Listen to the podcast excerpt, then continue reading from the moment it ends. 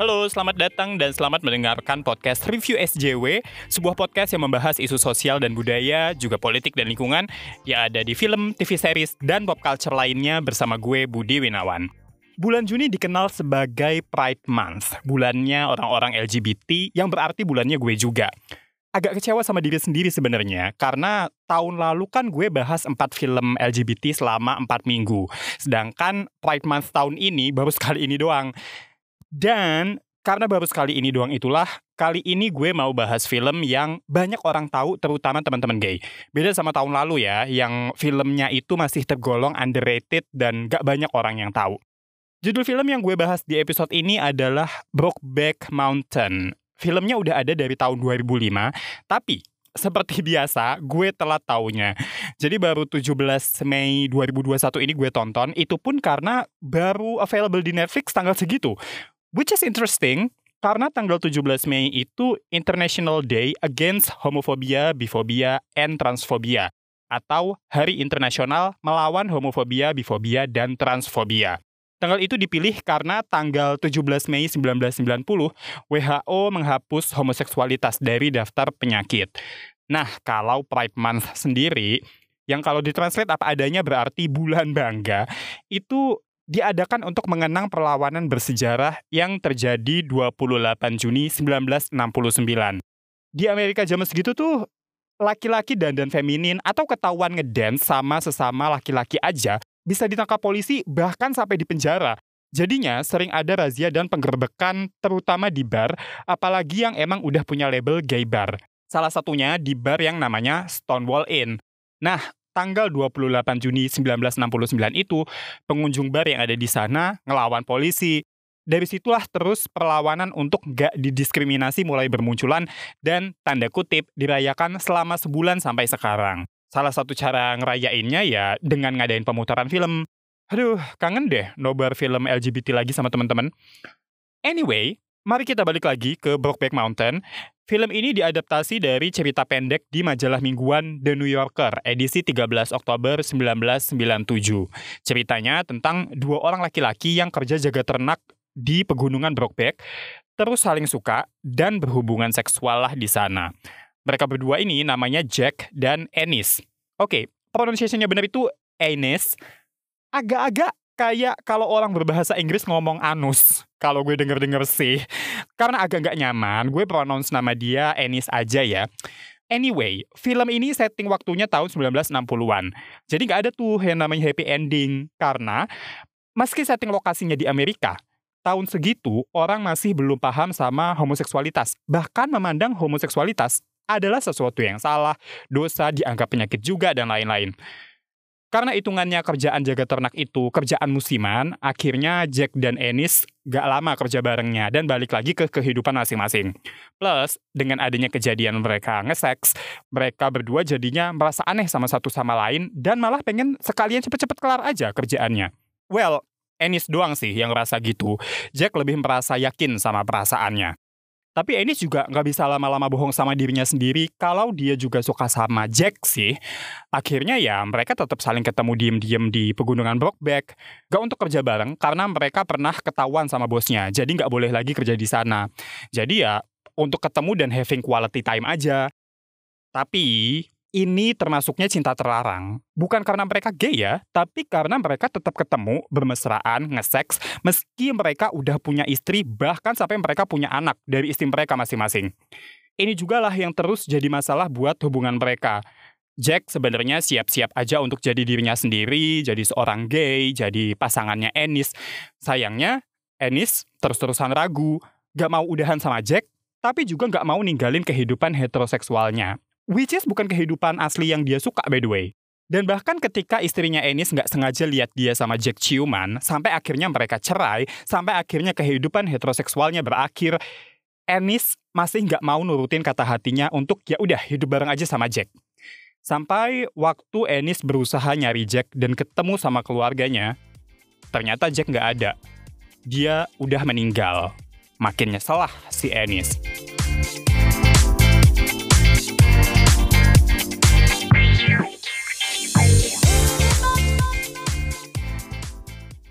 Buat gue, film ini cocok banget ditonton sama cowok-cowok gay dewasa, termasuk bahkan terutama orang-orang Indonesia juga.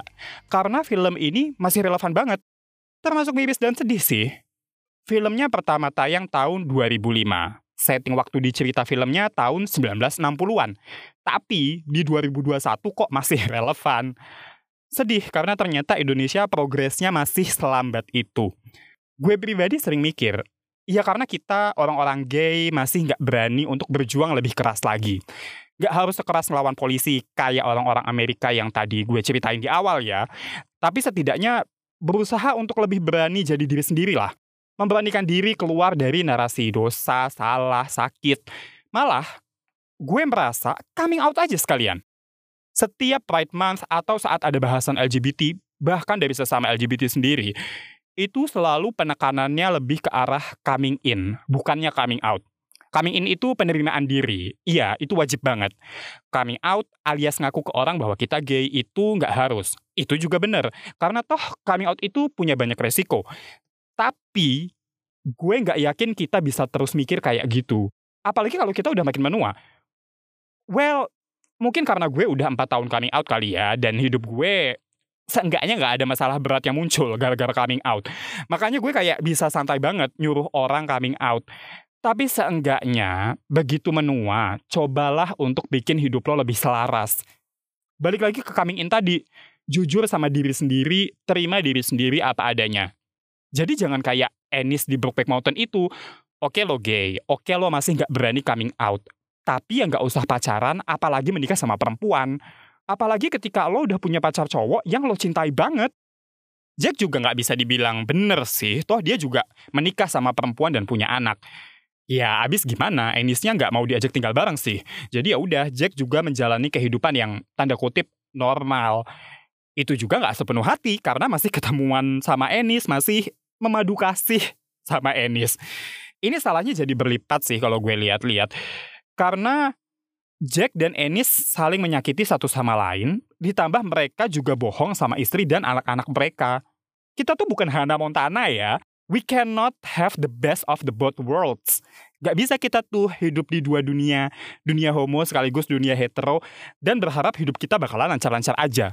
Yang ada malah we get the worst of the both worlds. Dapat apes dari dua sisi. Udah jadi cerita familiar lah.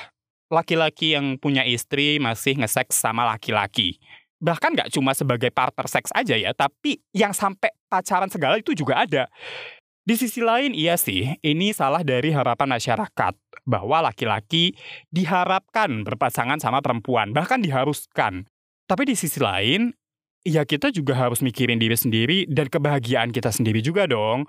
Melawan ekspektasi masyarakat tuh kayak serem gitu. Tapi nurutin juga bikin hidup kita nggak bahagia sih.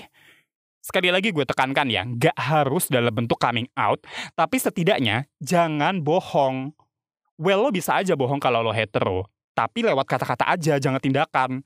Gak usah lah sampai nikah sama perempuan segala, ketika lo memutuskan untuk gak menikah sama perempuan, mungkin banyak orang-orang yang akan kecewa. Tapi kekecewaan mereka tuh asalnya dari diri mereka sendiri, bukan dari lo.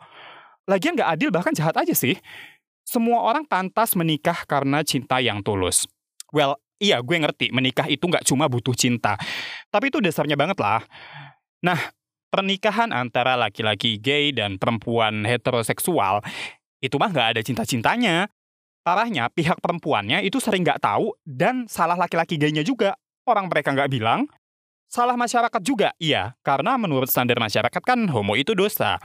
Jadi ya, orang-orang gay susah lah untuk jujur sama orang lain. Sama diri sendiri aja nggak gampang. Di level itu aja tuh udah kasihan banget. Apalagi kalau ketika akhirnya jadi menikah, laki-lakinya masih sering melakukan gay sex. Tapi kalau kita nggak bohong sama perempuannya gimana? Hmm, itu juga menurut gue tetap bermasalah sih. Gue pernah denger cerita kayak gini dari salah seorang partner seks gue.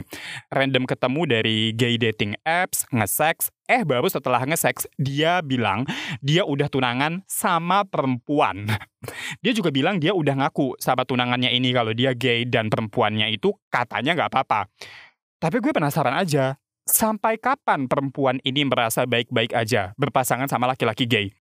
Perempuan ini juga katanya bilangnya nggak apa-apa kalau cowoknya ngesek sama cowok juga, asalkan dianya nggak tahu. Harusnya ini juga berlaku ke ceweknya dong. Nah, ini nih yang bikin relasi mereka jadi nggak setara banget. Karena ceweknya bisa aja loh, tahu-tahu ketemu sama cowok hetero, cocok, dan udah pergi aja dari cowok gaynya, terus menikah sama si cowok hetero. Nah, cowok gaynya punya pilihan apa? Kami kan nggak bisa menikah. Nah, jadi ya udah kan, lebih masuk akal menjalin hubungan jangka panjang sama sesama gay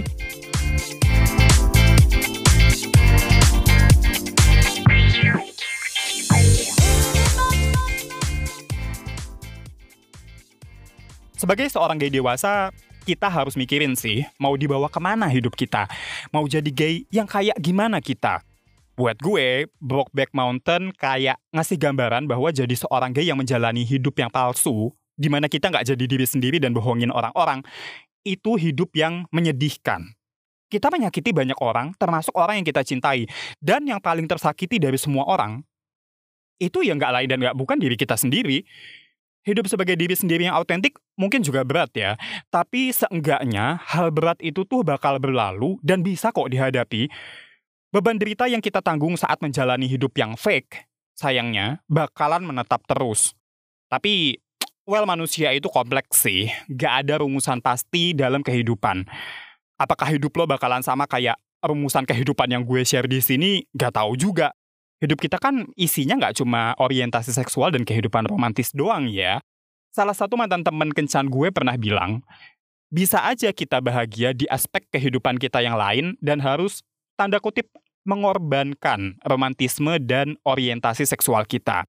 Rumusan kebahagiaan itu juga rumit dan gak pasti kan? Tapi, well gue gak kebayang aja sih untuk mengorbankan romantisme dan orientasi seksual. But, I don't know, maybe you can? lo lebih tau lah tentang hidup lo sendiri. Gue sih cuma bisa bilang, well, good luck.